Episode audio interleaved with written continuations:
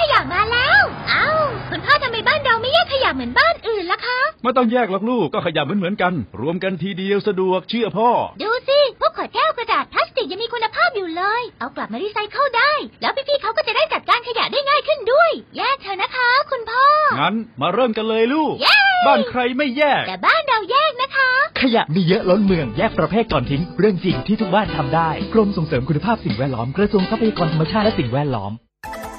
นิวทริกน้ำผลไม้รวมที่มีส่วนผสมของน้ำผลไม้ 8 ชนิด มังคุด ทับทิม acai berry sea buckthorn acerola มะพร้าว แอปเปิล และ goji berry อร่อยรับประทานง่าย ไม่เจือสี ไม่ใช้วัตถุแต่งกลิ่นรส ผลิตภัณฑ์นี้ไม่มีผลในการป้องกันหรือรักษาโรค ข้อแนะนำควรบริโภคอาหารให้ครบ 5 หมู่ พักผ่อนและออกกำลังกายอย่างสม่ำเสมอ นิวทริกน้ำมังคุดตรามงกุฎเพชร คุณค่าดีๆ จากราชินีแห่งผลไม้โทร 0614099822 เพิ่มพลังให้เครื่องยนต์ของคุณ ตอบสนองทุกการขับเคลื่อนอย่างสูงสุด ด้วยเวลลอยนิวตรอน super common rail น้ำมันเครื่องสังเคราะห์ชั้นนำที่ได้มาตรฐาน API CK4 ช่วยให้เครื่องยนต์สะอาด ประหยัดเชื้อเพลิง เพิ่มกำลังรอบได้อย่างเต็มที่ เหมาะกับเครื่องยนต์ดีเซล common rail ของรถกระบะและ SUV ตอบสนองทุกการใช้งานของเครื่องยนต์ด้วยเวลลอยนิวตรอน super common rail กระป๋องสีทอง เวลลอย ลื่นเหลือล้น ทนเหลือหลาย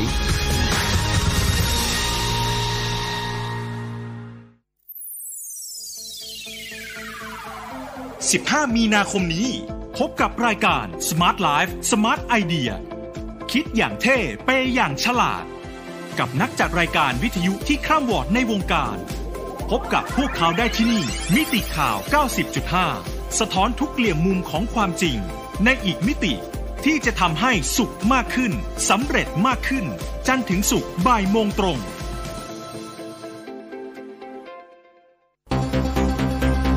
สถานีวิทยุกรมการพลังงานทหาร พลังงานทหาร พลังการทำไทย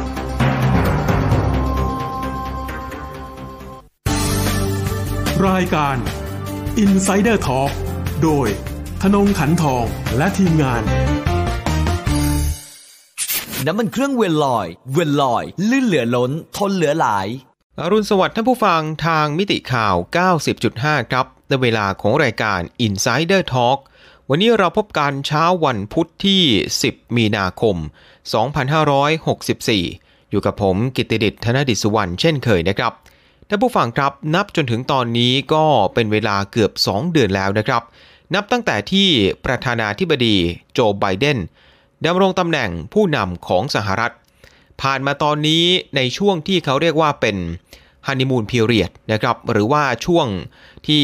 ผู้นำสหรัฐเขาดำรงตำแหน่งได้ ใหม่ๆ ในช่วง 100 วันแรก คือประมาณสัก 3 เดือนแรก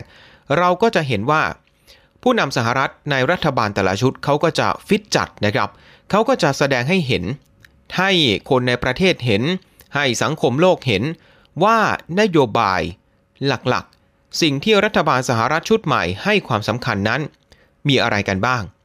มาจนถึงตอนนี้ นับตั้งแต่ไบเดนดำรงตำแหน่งมาได้เกือบ 2 เดือน เราเริ่มจะเห็นความคืบหน้าในเชิงนโยบายของไบเดนมากขึ้นเรื่อยๆนะครับ โดยเฉพาะด้านการต่างประเทศ นโยบายต่างประเทศที่ไบเดนประกาศเอาไว้ชัดเจน ตั้งแต่ต้นครับ ที่บอกว่าอเมริกาจะไม่ใช่อเมริกา first ไม่ใช่อเมริกา alone อีกแล้ว อเมริกาจะไม่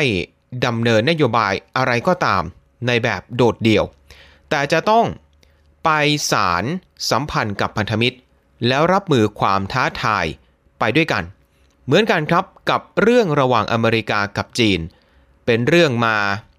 นมนานแล้ว ทุกวันนี้ความขัดแย้งก็ดูจะครอบคลุมหลากหลายด้าน หลากหลายมิติ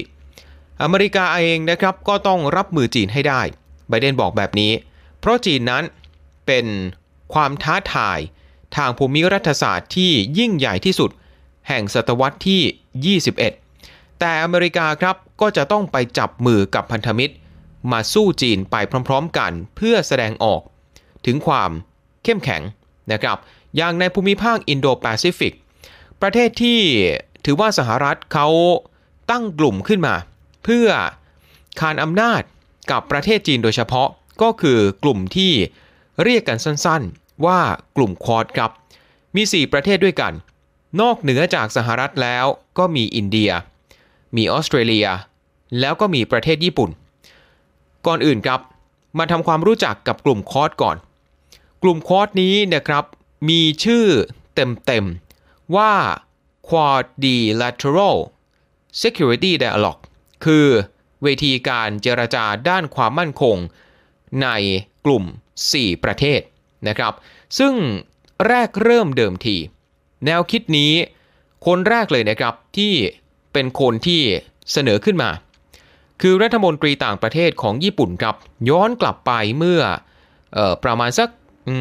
สิบกว่าปีที่แล้วนะครับก็คือรัฐมนตรีทาโร่อาโซตอนนั้นเนี่ยเขาไปพูดไอเดียนี้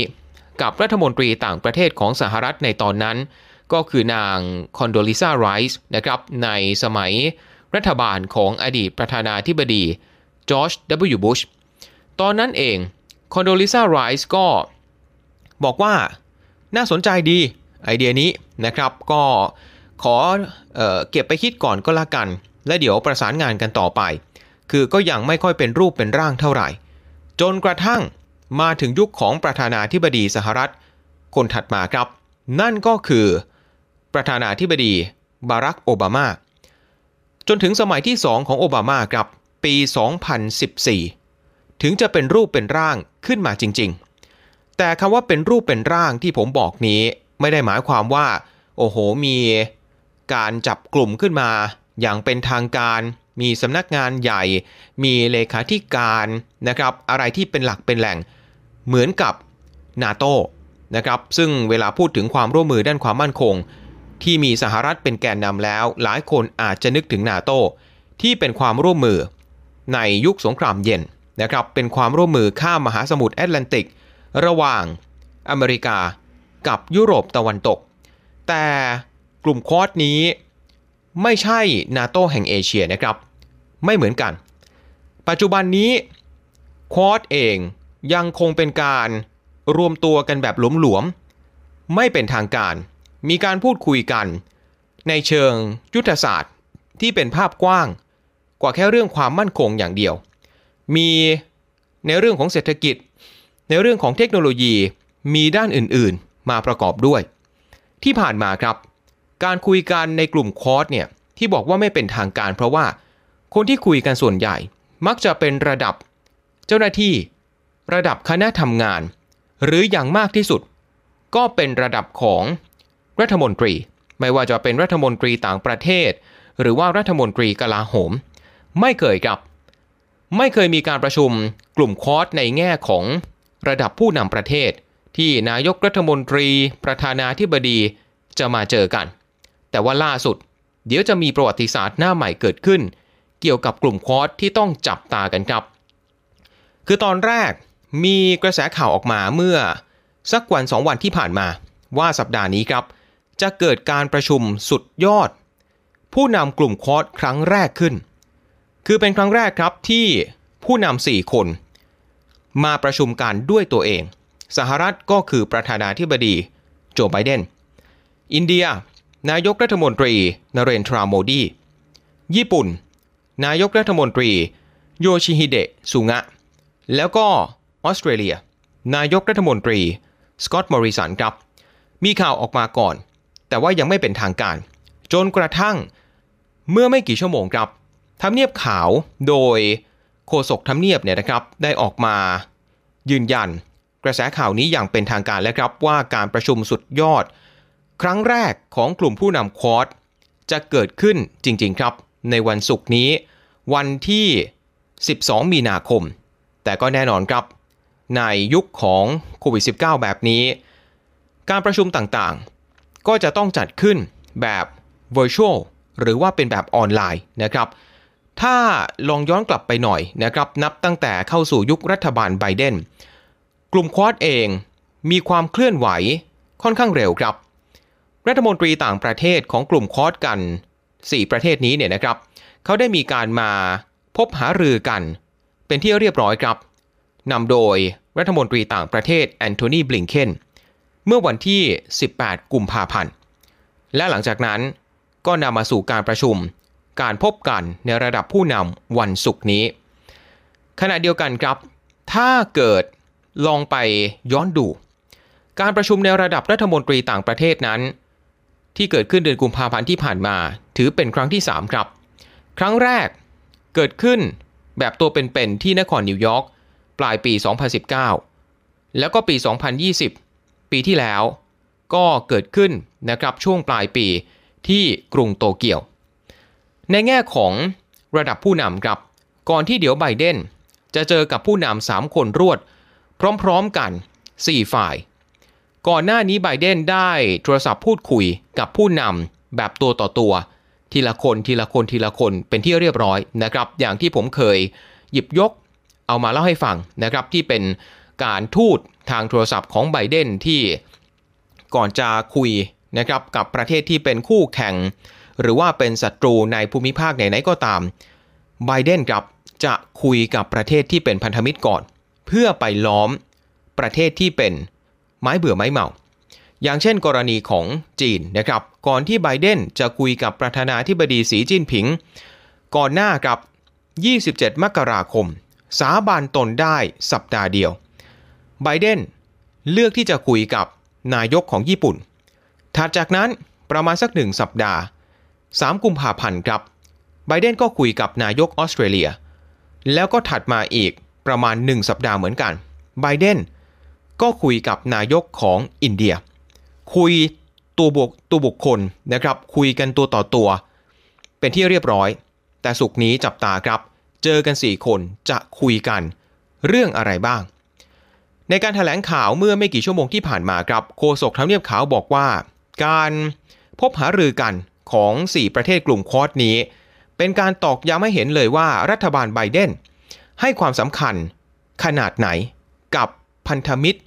ของสหรัฐในภูมิภาคอินโดแปซิฟิก ส่วนประเด็นที่จะหารือกันนั้น ฝ่ายทำเนียบขาวบอกว่ามีหลากหลายมากมายครับ ไล่มาตั้งแต่เรื่องของโควิด -19 มาจนถึงความร่วมมือด้านเศรษฐกิจ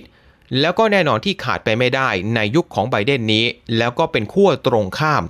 กับสมัยรัฐบาลของโดนัลด์ทรัมป์นั่นก็คือเรื่องของการเปลี่ยนแปลง สภาวะภูมิอากาศ หรือว่าเรื่องของภาวะโลกร้อนนะครับที่มีการตั้งให้นายจอห์นเคอรีนะครับอดีตรัฐมนตรีต่างประเทศเนี่ยตอนนี้มาเป็นผู้แทนพิเศษของรัฐบาลโจไบเดนเรื่องของภาวะโลกร้อนโดยเฉพาะ ขณะเดียวกันครับทางกระทรวงการต่างประเทศของอินเดียก็ออกมาบอกในฝั่งของตัวเองเหมือนกันนะครับว่าการประชุมคอร์สในวันศุกร์นี้ ก็จะมีเรื่องของ supply chain ห่วงโซ่อุปทานด้วย เป็นไปได้ไหมที่จะมีการคุยกันว่า จะทำยังไงให้การผลิตนะครับห่วงโซ่ทั้งหมด พึ่งพาจีนให้ได้น้อยที่สุด รวมไปถึงเรื่องของเทคโนโลยีที่กำลังเกิดขึ้นใหม่ กำลังมีความสำคัญทำยังไงที่จะสกัดไม่ให้จีนกลายเป็นเจ้าแห่งเทคโนโลยีใหม่ ๆ ความมั่นคงทางทะเล พูดแค่นี้ก็พอจะนึกออกนะครับว่าหมายถึงอะไรกันบ้างนะครับ ไม่ว่าจะเป็นเรื่องของกองทัพเรือที่เมื่อวานนี้ผมเปรียบเทียบให้ได้เห็นภาพกันแล้วนะครับ ระหว่างสหรัฐกับจีนว่าเป็นยังไง ถึงแม้ว่าจีนจะมีตัวเลขของเรือรบมากกว่า แต่ขีดความสามารถของสหรัฐยังคงเหนือกว่าอยู่ดี แล้วพูดถึงความมั่นคงทางทะเล ในแง่ของอินโดแปซิฟิกก็คงจะหมายถึงทะเลจีนใต้ด้วย รวมไปถึงเรื่องของภาวะโลกร้อน อันนี้อินเดียก็พูดตรงกันกับสหรัฐนะครับ แล้วก็อีกประเด็นหนึ่งที่ไม่แน่ใจนะครับว่าจะมีการพูดถึงกันไหมนะครับ ถึงแม้จะไม่ได้เกี่ยวกับเรื่องของประเทศจีนโดยตรง แต่ก็อาจจะมองว่าเกี่ยวข้องทางอ้อมก็ได้ นั่นก็คือประเด็น การรัฐประหารในประเทศเมียนมานะครับ ตอนที่มีการประชุมในระดับรัฐมนตรีต่างประเทศของกลุ่มประเทศควอดตอนนั้นเนี่ยมีการออกมาเรียกร้องในเรื่องนี้ร่วมกันแล้วครั้งหนึ่งนะครับสี่รัฐมนตรีออกมาเรียกร้องพร้อม ๆกันนะครับ ขอให้เมียนมานั้น รีบกลับคืนสู่ประชาธิปไตยโดยเร็วที่สุด มาคราวนี้ในระดับผู้นำเอง ระดับประธานาธิบดีสหรัฐเนี่ย เป็นไปได้หรือไม่ที่จะมีการหยิบยกเอาเรื่องร้อนๆอย่างเรื่องเมียนมามาคุยด้วย อินเดียเองก็มีพรมแดนติดกับเมียนมา มีตำรวจนะครับที่ตัดสินใจข้ามพรมแดนทางธรรมชาติลี้ภัยไปที่อินเดีย หรืออย่างกรณีของญี่ปุ่นเองนะครับก็ให้ความสำคัญกับเมียนมาเป็นประเทศที่ญี่ปุ่นเนี่ยนะครับไปช่วยเหลือด้านมนุษยธรรม หรืออย่างออสเตรเลียที่ล่าสุดก็เพิ่งจะตัดความสัมพันธ์ ระงับความสัมพันธ์ด้าน ความมั่นคงทางทหารกับทางรัฐบาลทหารของเมียนมาไป ก็จะเห็นได้ว่าทั้ง 4 ประเทศนี้ครับ ต่างก็สนอกสนใจเรื่องเมียนมาด้วยกันทั้งนั้น เป็นไปได้ไหมที่เราจะได้เห็นถแถลงการอะไร หรือมาตรการกดดันอะไรเกี่ยวกับเมียนมาออกมา ในลักษณะที่ 4 ประเทศนี้เขาคุยกัน เขาตกลงออกมากันพร้อม ๆ กัน อันนี้ก็เป็นอีกประเด็นที่ต้องจับตาครับ แต่ที่น่าสนใจเป็นพิเศษก็คือ เรื่องของวัคซีนโควิด -19 ครับ คือถ้าท่านผู้ฟังนะครับสังเกตให้ดีก็จะเห็นว่าตอนนี้กำลังมีเรื่องของสงคราม ทางการทูตเกี่ยวกับวัคซีนเกิดขึ้น โดยเฉพาะกับประเทศจีนนะครับที่เหมือนกับว่า ประเทศไหนที่เป็นประเทศกำลังพัฒนาเป็นประเทศรายได้น้อยนะครับ แล้วก็เป็นพันธมิตรที่ใกล้ชิดหรือว่าสนิทสนมกับจีน จีนก็จะไปช่วยเหลือด้านวัคซีน ให้กับประเทศเหล่านั้นแบบให้เปล่านะครับไม่ได้คิดงงคิดเงินอะไรนะฮะอย่างเช่นประเทศในเอเชีย ในแอฟริกา ในยุโรป ในลาตินอเมริกา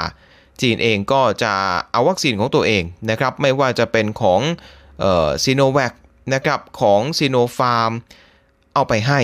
นะครับก็จากรายงานข่าวที่มีการรวบรวมกันมานะครับ เห็นว่าไปสัญญิงสัญญาเอาไว้เนี่ยถึงอย่างน้อยๆ 463 ล้านโดสด้วยกันนะครับอันนี้เป็นการให้แบบช่วยเหลือกันโดยเฉพาะเลยเนี่ยนะครับ ทีนี้อินเดียเองครับ ก็ อาศัยเวทีความร่วมมือของกลุ่มคอสนี่แหละนะครับในการที่จะมาประชันหน้านะครับกับจีนในเรื่องนี้ในเรื่องของวัคซีนนะครับ อินเดียเองก็ขึ้นชื่ออยู่แล้วครับว่าเป็นประเทศที่เป็นผู้ผลิตวัคซีนอันดับหนึ่งของโลก คือไม่ใช่แค่เรื่องของโควิดนะครับ วัคซีนทุกอย่างในภาพรวมในปีปีหนึ่ง อินเดียก็เป็นที่หนึ่งอยู่แล้วครับ แล้วก็ปัจจุบัน ในสภาวะวิกฤตโควิด -19 อินเดียก็มีวัคซีนที่ตัวเองผลิตได้เองอย่างน้อยๆ 2 ตัว ที่สำเร็จเรียบร้อยนะครับ ขึ้นทะเบียนอนุญาตให้ใช้ฉุกเฉิน มีการส่งออกไปทั่วโลกเป็นที่เรียบร้อย ตัวหนึ่งเนี่ย เป็นของทางสถาบันนะครับที่ไม่ได้เป็นการผลิตของตัวเองซะทีเดียว คือเป็นการผลิต ให้กับทางบริษัท a s t r a z เซ e c a ของอังกฤษ แต่ว่าเป็นฐานผลิตให้นะครับ อันนี้คือตัวหนึ่งนะฮะแล้วก็ส่งไปทั่วโลก อีกตัวหนึ่งที่เป็นของอินเดียแท้ๆอินเดียคิดค้นขึ้นเองนะจนกระทั่งผลิตขึ้นเองก็คือของบริษัทพารัตไบโอเทคที่มีชื่อทางการค้าว่าโควาซินนะครับ ก็มี 2 ตัวนี้ แล้วเดี๋ยวอาจจะมีตัวที่ 3 ตัวที่ 4 อีกนะครับ เพราะฉะนั้นอินเดียเองก็เลย เอาอย่างนี้ดีไหมนะครับ ขอเป็นงบประมาณก็แล้วกัน จากประเทศที่ร่ำรวยอย่างเช่น สหรัฐ ออสเตรเลียหรือว่าญี่ปุ่น ส่วนอินเดียเองถึงแม้ฐานะทางการเงิน จะเทียบกับอีก 3 ประเทศ ที่เหลือของควอดไม่ได้ แต่อินเดียเองมีขีดความสามารถนะครับ มีความสามารถในการผลิตวัคซีนอยู่แล้ว งั้นขอเป็นเงิน ขอเป็นงบประมาณก็แล้วกัน แล้วเดี๋ยวจะขยายกำลังการผลิตวัคซีน แล้วอาจจะเอาเรื่องนี้มาเป็นเรื่องการทูตแข่งกับจีนเองก็เป็นไปได้เนี่ยครับคืออินเดียเองอาจจะสู้จีนตัวคนเดียวไม่ไหว ก็แบบนี้นี่นี่แหละนะครับ เอาเงินเอางบมาผลิตวัคซีน สู้กันทางการทูตกับประเทศจีนแทนนี่นะครับ แล้วก็ทางจีนเองนะครับ ก่อนหน้านี้เนี่ยก็เคยออกมา ตอบโต้กลุ่มประเทศตะวันตกแล้วเหมือนกันนะครับที่ไปตั้งคำถามว่าเอ๊การที่จีนเนี่ยไปเออเอาวัคซีนนะครับไปแจกประเทศนู้นประเทศนั้นประเทศนี้ ต้องการอะไรตอบแทนหรือเปล่า จีนเองก็เคยออกมาบอกแล้วว่าอุทำไมสหรัฐมองโลกในแง่ร้ายจังเลยนะครับ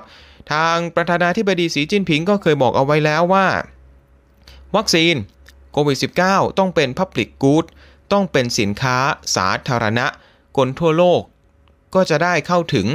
แบบเท่าเทียมกันนะครับ ไม่จำเป็นต้องไปแข่งแย่งชิงดีชิงเด่นกัน เหมือนกับประเทศที่ร่ำรวยที่ตอนนี้ถูกกล่าวหา ว่ากักตุน วัคซีน โดยไม่สนใจประเทศที่มีรายได้น้อยกว่า จีนมาช่วยแบบนี้อีกแรงหนึ่ง ช่วยกันกระจายวัคซีนไปทั่วโลก ไม่ดีกว่าหรอกหรือเนี่ยนะครับ ก็เป็นการเรียกว่าสงครามการทูตว่าด้วยเรื่องของวัคซีนกันไป ทีนี้ครับ ในแง่ของการมาพบกันไปมาหาสู่กัน ก่อนที่จะมีการประชุมกันของกลุ่มผู้นำ4ประเทศควอดนี้ จริงๆแล้วเนี่ย ในวันอาทิตย์นี้ครับ เดี๋ยวก็จะมีการเคลื่อนไหวกับของฝากฝั่งสหรัฐที่เกี่ยวกับคอร์สด้วยนะครับ ก็คือการเดินทางไปเยือนกันแบบคราวนี้ไม่ใช่ออนไลน์เลยนะครับ เดินทางกันไปจริงๆ เจอกันตัวเป็นๆครับหนึ่งในรัฐมนตรีคนสำคัญของคอรมอไบเดนจะขึ้นเครื่องบินเลยครับ แล้วก็เดินทางเยือนต่างประเทศ เป็นครั้งแรก คราวนี้มีรัฐมนตรี 2 คนด้วยกันครับ คนหนึ่งคือ รัฐมนตรีต่างประเทศนายบลิงเคนส่วนอีกคนหนึ่งคือรัฐมนตรีกลาโหมครับพลเอกลอยออสตินสองรัฐมนตรี 2 คนนี้ จะเดินทางไป 3 ประเทศครับ คือจะไปที่ญี่ปุ่น เกาหลีใต้ ซึ่งออสตินเองนะครับทางรัฐมนตรีกลาโหมจะไปอีกประเทศหนึ่ง ก็คืออินเดียด้วยนะครับ ก็จะไปตั้งแต่วันอาทิตย์นี้ แสดงให้เห็นความสำคัญเลยนะครับ ตั้งแต่ไบเดนสาบานตน ไบเดนเอง คนในรัฐบาลเองที่เป็นระดับรัฐมนตรี ยังไม่มีใครเดินทางออกนอกประเทศ ไปเยือนประเทศอื่นอย่างเป็นทางการ ญี่ปุ่น เกาหลีใต้ อินเดีย 3 ประเทศนี้ที่ล้วนแล้วแต่อยู่ในทวีปเอเชีย จะเป็นกลุ่มประเทศแรกครับที่รัฐมนตรี2คนนี้ จะเดินทางไปเยือน เห็นความสำคัญขนาดไหนนะครับ แล้วที่สำคัญครับ ไม่ใช่แค่ฝากฝั่งของสหรัฐ เดินทางไปเยือนประเทศอื่นเท่านั้น ประเทศอื่นเอง ก็อยากจะเดินทางมาเยือนสหรัฐเช่นกัน อย่างเช่น นายกรัฐมนตรีโยชิฮิเดะซุงะของญี่ปุ่นนะครับเขาเองก็มีการเปิดเผยนะครับโดยผ่านทางทำเนียบนะครับผ่านทางเลขาธิการคณะรัฐมนตรีญี่ปุ่น บอกว่า ถ้าดูจากสถานการณ์โควิด -19 แล้ว โอกาสเอื้ออำนวย เดี๋ยวซูงะจะรีบเดินทางเยือนทำเนียบขาวในกรุงวอชิงตันดีซีให้เร็วที่สุด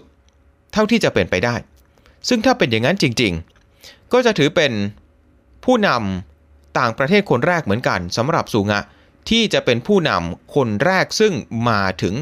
ทำเนียบขาวเลยที่มาเจอกับโจไบเดนนะครับก็จะกลายเป็นคนแรกเช่นกัน ก่อนที่การประชุมจะเกิดขึ้นในวันศุกร์นี้เมื่อวานครับ ผู้นำญี่ปุ่นกับอินเดีย นายกสองคนนี้เขายกหูโทรศัพท์พูดคุยกันเป็นที่เรียบร้อยครับ โดยผู้นำญี่ปุ่นนะครับก็มีการหยิบยกเอาประเด็นที่กำลังเป็นกังวลมาถกกับอินเดียนะครับ ซึ่งก็เห็นได้ครับว่าทางบรรดากลุ่มประเทศคอร์สนี้ไม่ต้องรอให้สหรัฐ เคลื่อนไหวเป็นอย่างเดียว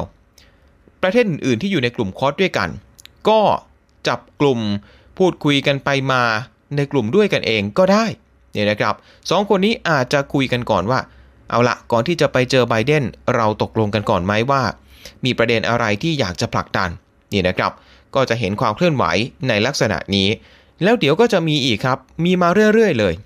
นะฮะที่เป็นความสัมพันธ์กันของกลุ่มคอร์สอย่างเช่น การซ้อมรบ การซ้อมรบทางทะเลร่วมกัน คือปีที่แล้วครับ เดือนพฤศจิกายนที่ผ่านมา มีออสเตรเลียนะครับที่ไปร่วมซ้อมรบในกิจกรรมที่มีชื่อว่ามาลาบา ซึ่งจัดขึ้นเป็นประจำทุกปี ที่เป็นการซ้อมรบกัน 3 ฝ่าย ระหว่างสหรัฐ ญี่ปุ่น และอินเดียอยู่แล้วมาตั้งแต่ปีคศ 1992 แต่ออสเตรเลียเนี่ยนะครับก็เหมือนกับว่าไปร่วมด้วย ไปร่วมด้วยปุ๊บก็กลายเป็น 4 ประเทศคอร์สแบบพอดิบพอดี แล้วก็ล่าสุดอีกครับในเดือนหน้า 4 ถึง 7 เมษายนนะครับ ก็จะเป็นกรณีของกลุ่มควอดนี่แหละ แล้วก็บวกกับอีกหนึ่งเป็นพันธมิตรในยุโรปก็คือฝรั่งเศสครับ เป็นควอด plus เดี๋ยวเขาก็จะมีการซ้อมรบกันที่อ่าวเบงกอลในช่วงวันที่บอกไป นี่นะครับก็จะมีความเคลื่อนไหวอยู่เนือง ในขณะที่จีนเองใช่ว่าจะไม่ตอบโต้ครับเห็นบรรดา 4 ประเทศนี้ดูขยันขันแข็งกัน ต่างฝ่ายต่างก็จับไม้จับมือกันคานอำนาจจีน แล้วจีนว่ายังไง ทาง Global Times ครับ ซึ่งเป็นสื่อที่เป็นกระบอกเสียงของทางการจีน ปรากฏว่าผมลองไปดูตอนนี้เนี่ย Global Times เขาออกเป็นลักษณะเหมือนบทบรรณาธิการนะครับออกมา ในเรื่องของกลุ่มคอสโดยเฉพาะ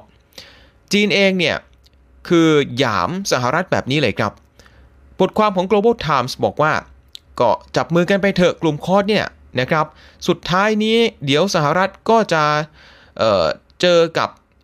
จุดจบนะครับของกลุ่มคอสที่น่าผิดหวังแน่นอน เพราะว่า 4 ประเทศนี้ต่างฝ่าย ต่างก็เห็นแก่ผลประโยชน์ของตัวเองเป็นหลัก ต่างก็เห็นแก่ตัว ไม่มีใครเนี่ยอยากจะถูกยึดโยง ว่าเป็นลูกน้องว่าเป็นลูกไล่ของสหรัฐหรอกนี่นะครับ แล้วสุดท้ายก็จะกลายเป็นแค่ลมปาก คุยกันไปก็ไม่มีน้ำหนักนะครับ คือเรียกได้ว่ามองจากตอนนี้จีนบอกว่าไม่มีทางหรอกนะครับ ที่กลุ่มคอสเนี่ยจะคานอำนาจจีน ได้สำเร็จอย่างเช่น กรณีของอินเดีย ในบทความนี้มีการยกตัวอย่างอินเดียเลยนะครับ บอกว่าอินเดียก็อยู่รอดปลอดภัยมาเป็นเวลานาน แล้วในแง่ของเวทีการทูต อินเดียเองไม่ยอมหรอกที่จะเลือกข้างฝ่ายใดฝ่ายหนึ่ง อินเดียนั้นมักจะชอบยืนอยู่ตรงกลางในแง่การทูตเสมอ โดยเฉพาะเป็นประเทศมหาอำนาจด้วยกันแล้วเนี่ยนะครับ ทางรัฐบาลอินเดียเอง ด้วยความที่มีพรมแดนติดกับจีน และเพิ่งจะมีปัญหาทะเลาะเบาแว้งกันมาเรื่องพรมแดน ก็คงไม่อยากจะเสี่ยงที่จะไปยั่วยุทำให้จีนเนี่ยเกิดตอบโต้อะไรอินเดียขึ้นมานะครับ เพราะฉะนั้นก็คงทำอะไรไม่ได้มาก อย่างเช่น ระบบในการป้องกันประเทศเอง อินเดียอาวุธยุทโธปกรณ์ ก็พึ่งรัสเซียเป็นหลัก และจะเอาอุปกรณ์ของสหรัฐมาใช้งานร่วมกับของรัสเซียได้อย่างไง ไหนจะเรื่องของราคาที่พูดตรงๆ อินเดียคงจะไปซื้อหาของสหรัฐมาแบบ100%ทิ้งของรัสเซียไปหมด แล้วใช้ของอเมริกา คงจะไม่ไหว นี่นะครับ ก็เลยทำให้จีนเองเนี่ยก็ไม่กลัวครับ กล้าที่จะออกมาตอบโต้ สหรัฐแล้วก็กลุ่มประเทศคอร์สโดยเฉพาะอินเดีย ที่กำลังพังงาดขึ้นมาแข่งกับจีนแบบนี้ จริง ๆ ก็เดี๋ยวจะมีโอกาสด้วยนะฮะที่ผู้นำ4ประเทศคอร์สเนี่ยจะไปเจอกันตัวเป็นๆครับในช่วง ประมาณสักเดือนมิถุนายนนี้นะครับที่อังกฤษเนี่ยจะเป็นเจ้าภาพกลุ่มประเทศ G7 แล้วมีการเชิญผู้นำของกลุ่มคอร์สมาเป็นแขกด้วย ไม่ว่าจะเป็นอินเดียออสเตรเลีย แล้วก็เกาหลีใต้ส่วนญี่ปุ่นเนี่ยนะครับก็คืออยู่ในกลุ่ม G7 อยู่แล้ว อาจจะเจอกันนอกรอบในการประชุม G7 นี้ก็เป็นไปได้ และนี่แหละครับก็คือทั้งหมดของรายการ Insider Talk ในเช้าวันนี้ ผมกิตติเดิษฐ์ธนดิษฐ์สุวรรณลาท่านผู้ฟังไปก่อนครับ สวัสดีครับ